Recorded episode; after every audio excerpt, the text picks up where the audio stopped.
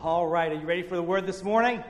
All right, I know you are. You know what? This morning, my, my sermon is just a few minutes shorter. It's not real short, but it's a few minutes shorter than it usually uh, is. And uh, I was kind of wondering during the week, well, God, why is this a little shorter than it usually is?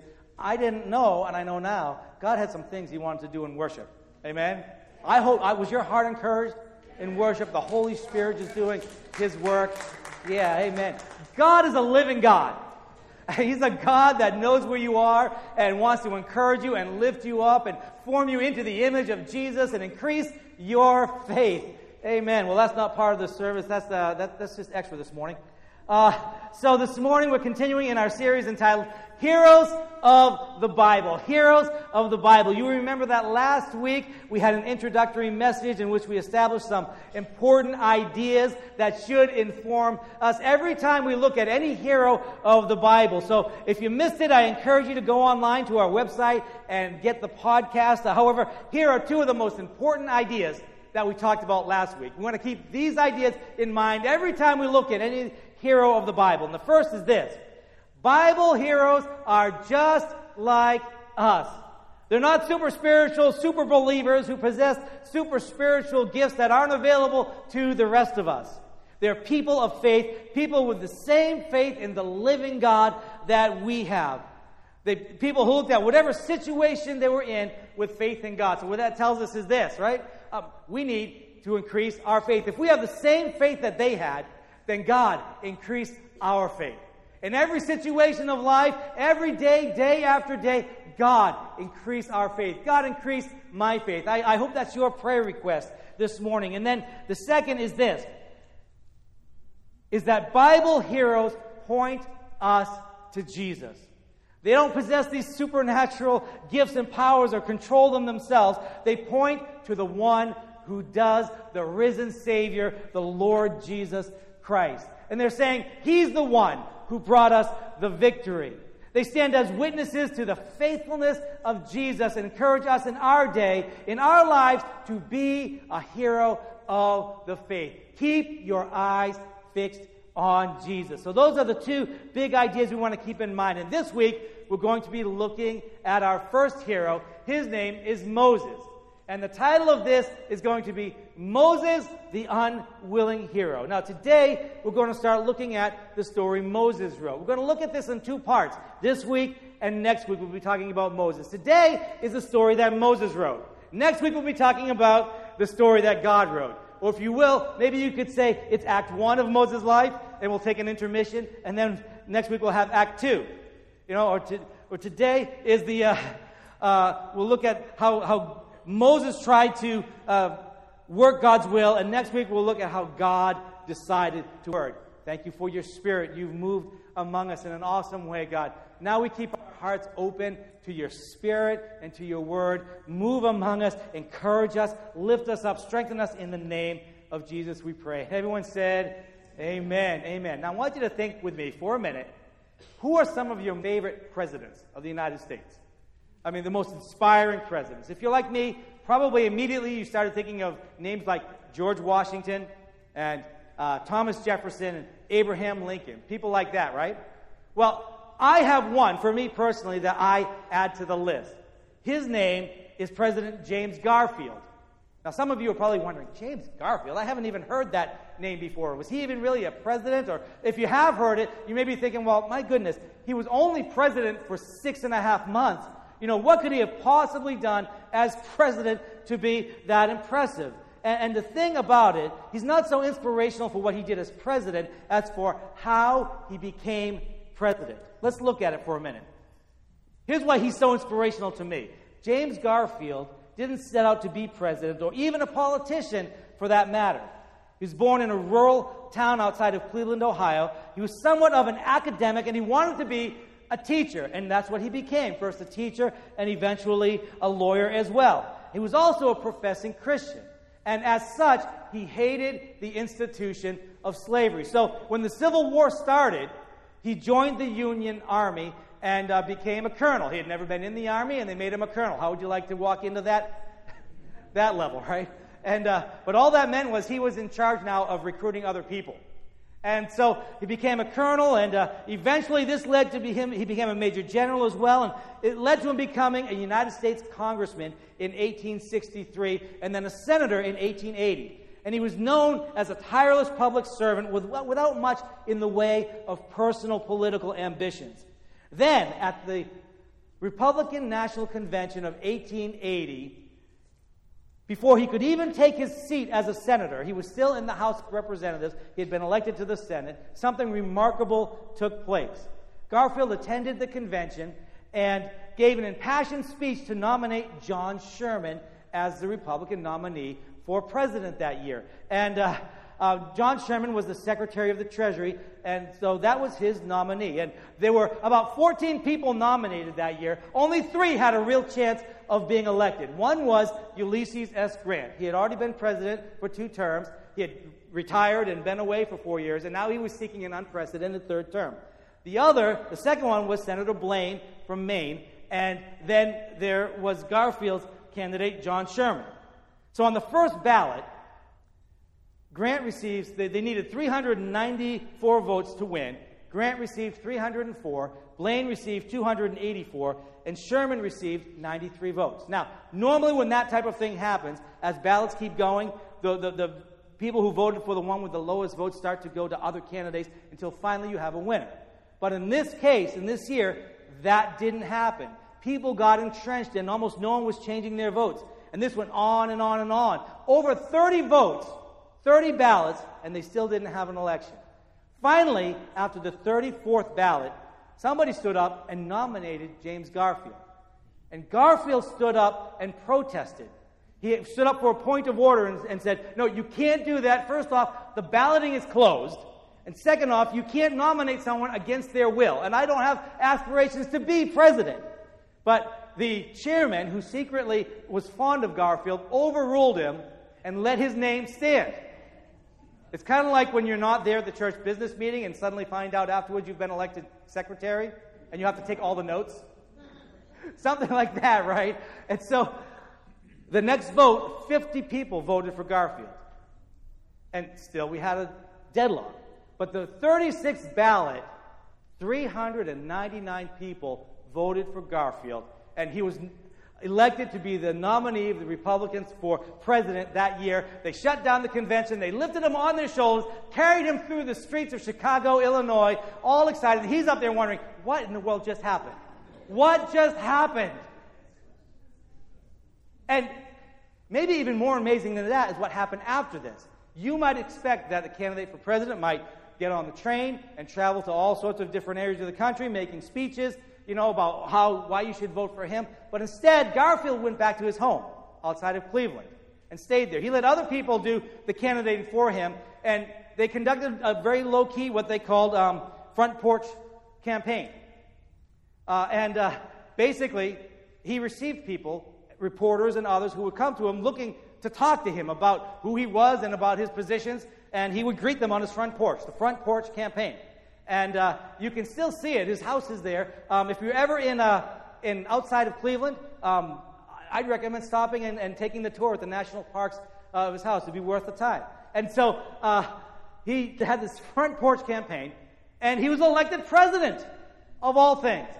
And I think the thing that is so inspiring to me is I think, as far as I know, he's the only president we, we've ever had that did not want to be president. He didn't aspire to be president. He didn't want power. He didn't seek power. But uh, the country said, you know what? We need you to be president. And he responded. You know, a lot of times, this is a quality that genuine heroes have. They're not seeking to be the hero. They're not seeking the limelight. They're not saying, you know what? Hey, everybody, I'm the greatest thing since sliced bread. You know, if you just, uh, uh, you know, put your faith in me, you know, I'm going to deliver you. You know, most heroes aren't like that. You know, they, they step up and sometimes they're unwilling heroes. Well, Moses, we're going to find out, was an unwilling hero, much like Garfield was. So let's look at it a little bit. When you think of Moses, what do you think of? Many of us think of uh, the heroic bravery of the man who stood unwavering before Pharaoh and said, Let my people go. A lot of us will think of the ten plagues that God brought on Egypt through Moses. Many of us will think of the parting of the Red Sea and images of Moses leading the people on dry ground through the Red Sea, leading them from bondage to freedom. Many of us will think of the guy who received the Ten Commandments directly from the finger of God written in stone. Uh, we'll think of the guy who God used to write five books of the Bible, what we know as the Pentateuch. He was the most influential prophet of the Old Testament. He was so influential that he is considered to be possibly the greatest lawgiver of all time. So much so that if you go to Washington, D.C. and look at the Supreme Court building, you'll see this carving at the top of the Supreme Court building that has many famous lawgivers. And right in the middle is Moses there with the Ten Commandments. He's a giant figure, not only in the Bible, but in the history of humanity. He is a hero of the faith. However, when God called him, he had no aspirations of being the leader of the free Israelites. He had no aspirations of doing any of these things that we mentioned. He didn't want to be a hero. Let's look at it. As I said, we're going to look at it two parts. This week is Act 1, the part that Moses wrote, and then next week um, we'll look at Act 2. This week goes up until about his 80th birthday. And then next week we'll look at from 80 to 120. How many of you know that God can do some awesome things in the latter part of your life? All right, we'll talk about that next week. I just feel to emphasize that a little bit here. God can do some awesome things in the latter part of your life. God says stay fresh and green, right, in old age, and uh, uh, not, hey, it's time for everybody else to do something now. God wants to do awesome things through all of you. Amen. Well, that's good preaching too. That's hallelujah. All right. We're going to begin this morning looking at Acts chapter 7. Acts chapter 7. And you might think, you know, that's an odd place to start, Pastor. Uh, shouldn't we be starting in the Old Testament? Uh, are we going to look? Well, we'll look at that next week, Exodus chapters 3 and 4, the part that God wrote. But this week, in Acts chapter 7, we're going to find some important background material about Moses and the first part of his life. So, and hopefully find something that we can apply to our lives today as well. All right? So we come to Acts chapter 7 and we encounter this guy, Stephen. Stephen is a follower of the Lord Jesus Christ, and he's standing before the Sanhedrin at the temple in Jerusalem. And some angry people had accused him of blaspheming against Moses and blaspheming against God, and uh, they had falsely accused him. And, and you know what? So he's standing before the Sanhedrin, and this is not surprising. Jesus had told his disciples that they would be dragged to synagogues and accused and beaten, that they would be hated and martyred for his namesake. So this isn't really that surprising. And so they drag Stephen before the Sanhedrin with these angry lies and false charges. And in verse 1 it says, The high priest asked Stephen, Are these charges true? You know, and this is really not much different from the time when they dragged Jesus before the Sanhedrin or when they dragged Paul and, I mean, I'm sorry, uh, John and, and Peter before the Sanhedrin as well. So if you were an average Jewish person, uh, this, these are the people that you wanted to steer clear of. They didn't have much of a sense of humor. They were very serious, and they could make your life miserable if you got on their bad side. You wanted to steer clear of them. And what follows here is Stephen's explanation of his faith and his explanation of the things that he had actually said about Moses and about God. And so he begins by talking about how God called their father, their forefather Abraham, out of a foreign country and uh, had given him this covenant and how uh, God called uh, the other patriarchs as well, Isaac and Jacob, and gave them the same covenant that they would be God's special people, and, and how Joseph came along, Jacob's son, and God raised him up in Egypt to be the second most powerful ruler in all of Egypt. And Jacob moved his, his people, the, the whole family, down to Egypt to be saved from the famine that was happening at that time, and, and how the people of Israel grew and multiplied uh, in Egypt, so much so that the Egyptians became afraid of them and began to mistreat them and put them into servitude. It says it this way in verses 18 and 19. Then a new king, to whom Joseph meant nothing, came to power in Egypt. He dealt treacherously with our people and oppressed our ancestors by forcing them to throw out their newborn babies so that they could die. Well, that is oppressive.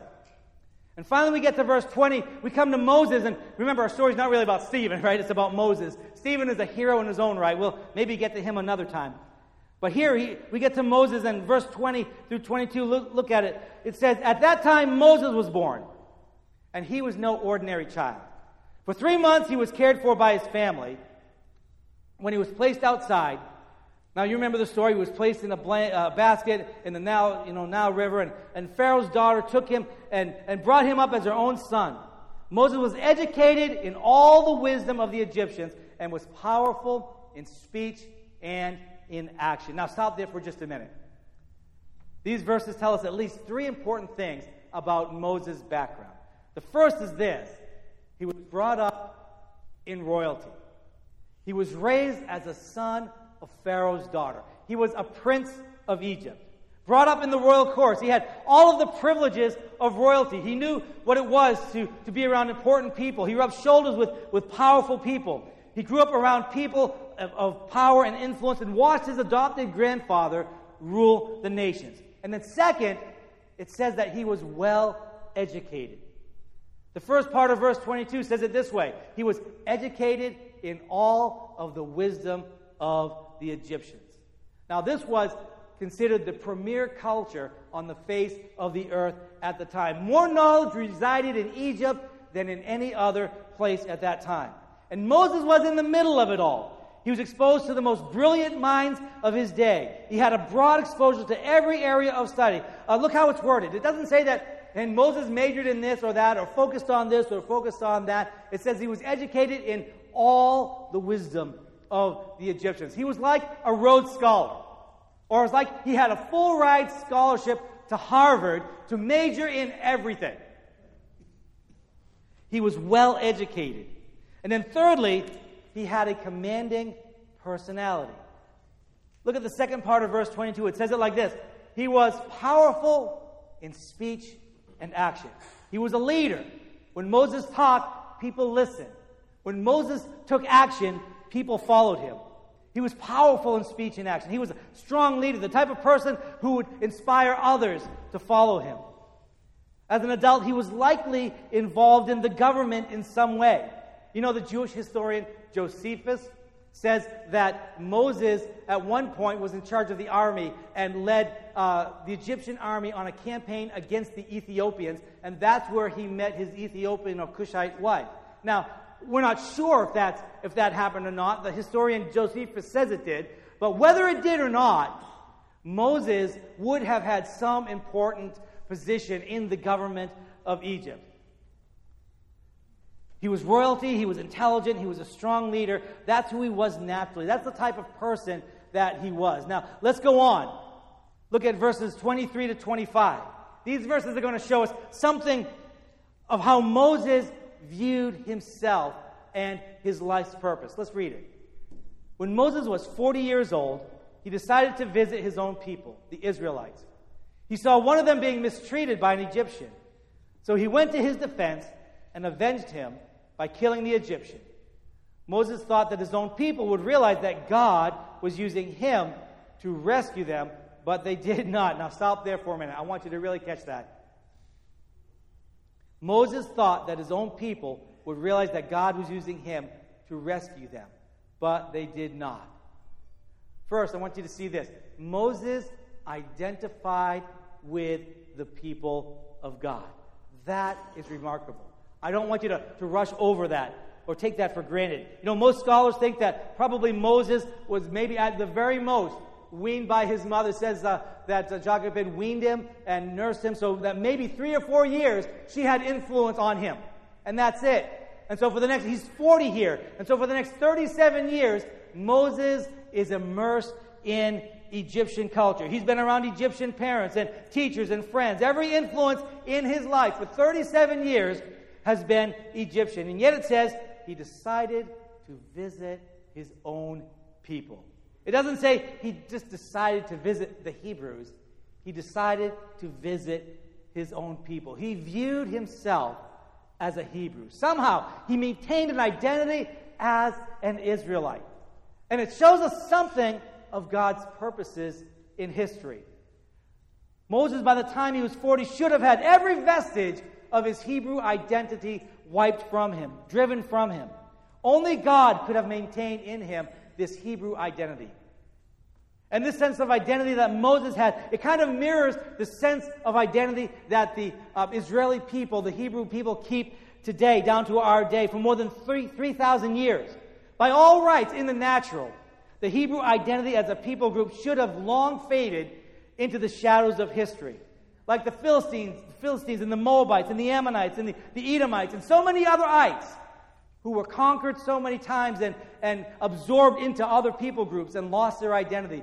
The Hebrew people were, were conquered so many times and deported from their land so many times and, uh, and tried to be annihilated by so many evil people so many times.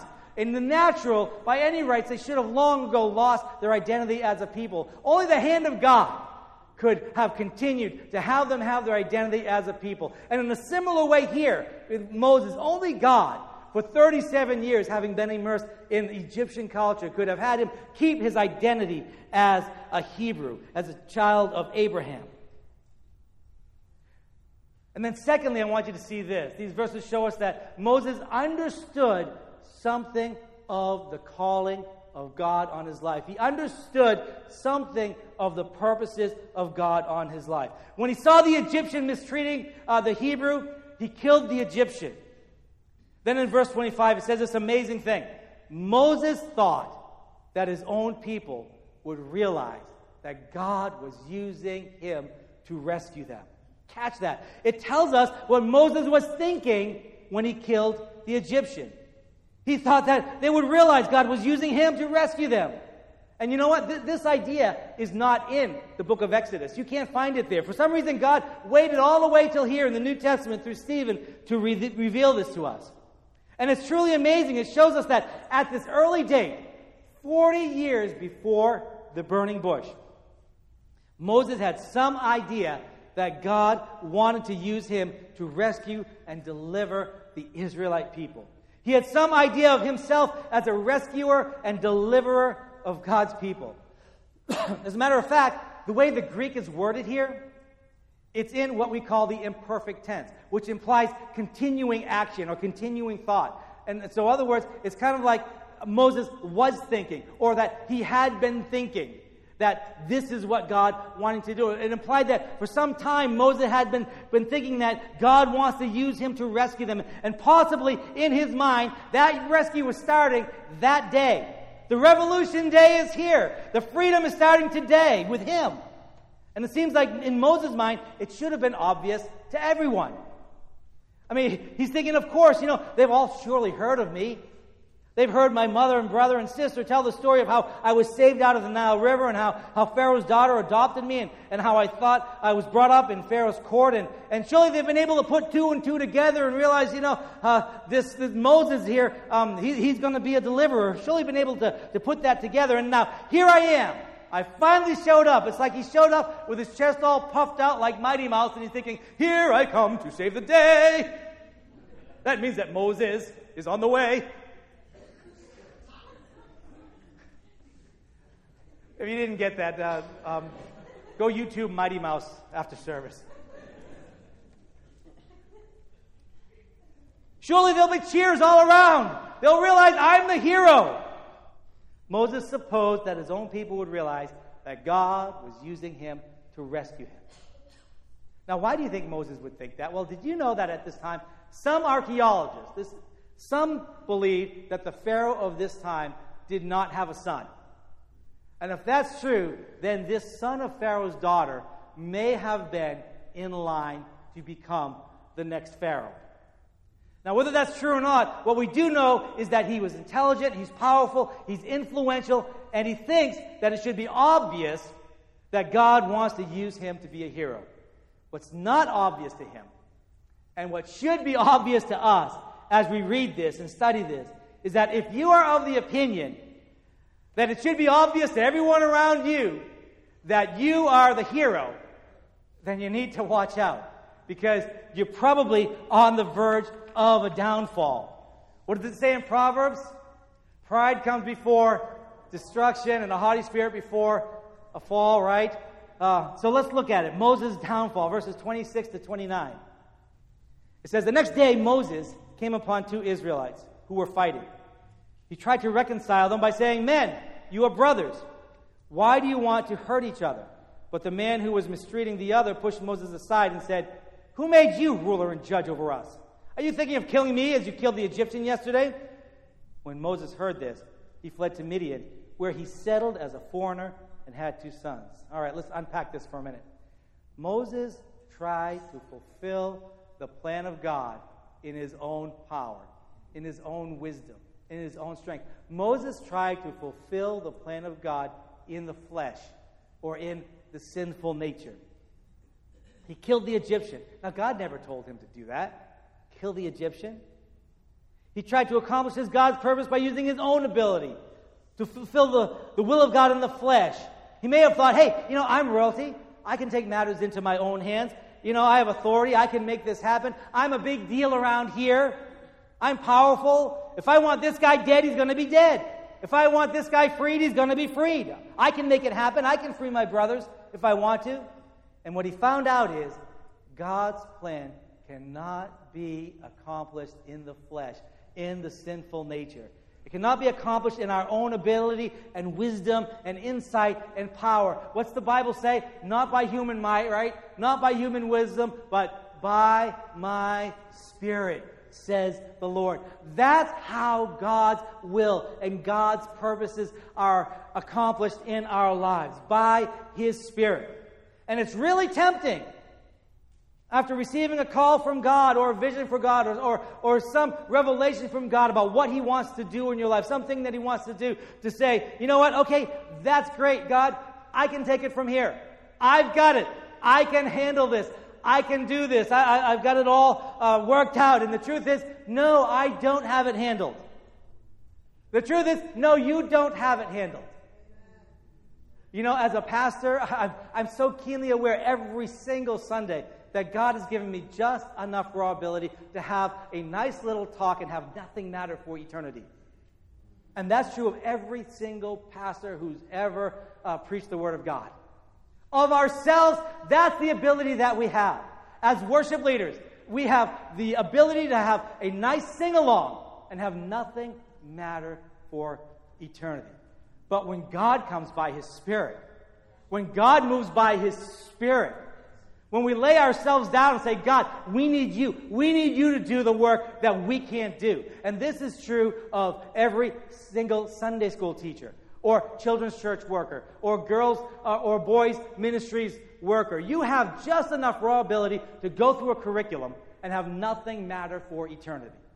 But I believe that the Spirit of God wants to work through Sunday school teachers and, and, and, children's church workers and in boys workers and girls workers and people in other ministries in the church, people in outreach ministries in a powerful way where he may give you wisdom and insight into just the way some uh, uh, student needs to hear something or just the way someone needs to hear something or give you a word of knowledge to say a word of encouragement that by his spirit God's work is done. God can do it. God can do it through you. I don't have this. You don't have this. We need the Holy Spirit of God. We can't accomplish the purposes of God in the flesh. God's purposes here were indeed to free his people through Moses. But he didn't want Moses to kill the Egyptian to do it. God's purposes for David was that he become king of Israel. But he didn't want him to kill King Saul to do it. You know, God's purposes for you may be that you become the CEO of a large corporation, but I can guarantee you he doesn't want you to kill the careers of everybody in your path to do it. God wants to accomplish his purposes by his spirit and in his way, according to his word. Trying to accomplish the purposes of God in the flesh results in shattered dreams and broken lives. Look at verse 28 and 29. The one in the wrong said to Moses, Who made you ruler and judge over us? Are you thinking of killing me as you killed the Egyptian? You know what that says to me? Is if Moses had been able to free the people of God this way, they would have looked at him as just another powerful overlord who rules with an iron fist and gets rid of anyone who's in his way. That's who they would have seen him as. And so when Moses heard this, he fled to Midian, where he settled as a foreigner and had two sons. Pharaoh was angry with Moses and wanted to kill him. Some think that, that the Pharaoh may possibly have already been suspicious of his loyalties as a Hebrew and, and his loyalty uh, uh, to the Pharaoh and his background. And, and this incident may have given Pharaoh just the actionable evidence he needed to get rid of Moses. So Moses had to flee to the wilderness to save his life. His life came crashing down around him. He had every advantage the best education, the best in natural abilities, the best connections, and all the potential in the world. But he lost it all. All he had left was shattered dreams and unrealized potential. And the memories of what could have been if he hadn't made such a tragic miscalculation. At this point in his life, his dreams are dead. There's no way that he could rescue the Israelites now. Maybe if he had waited a while, maybe if he had waited until he became Pharaoh, you know, maybe then, maybe he could have succeeded in freeing his people. But now all was lost. He's gone from being a prince in the most powerful nation in the world to being a no name shepherd in the wilderness. Have you ever felt like you've been there? You know, maybe things were going well, things were going great, you know, but you made one stupid decision, you made one stupid thing that you shouldn't have done, and, it just made everything come unraveled, and all this other stuff that, that, you, that you didn't see happening, is all of a sudden, all that stuff uh, just changes everything. And you feel like you made one stupid move, and it ruined everything. And you played over and over in your mind, thinking, you know, if I just hadn't have done that one thing, uh, everything would be fine. Everything's ruined now. If I just hadn't have done that one thing, everything would be different. Well, at this point, this is where Moses is. It looks like a horrific tragedy, a train wreck. It looks like an irredeemable failure. But this is not the end of Moses' story. This is the part of the story that, that Moses wrote. And these were the results when Moses tried to write his own story. But God hasn't finished yet. How many of you are glad that sometimes when you've written your own story things aren't working out, that God is willing to step in if you let Him and write an alternate ending? It may look like your ending's going one way, and if you keep writing it, man, it's gonna it's gonna be bad. But at any point, you come to God and say, you know what, God, I messed up. God, I, I need you. I've been going my way without you and doing my own thing, and it's all messed up and just not right. You know, but at any point, you're willing to say, okay, God, I'm giving this to you now. I'm to let you write the rest of the story.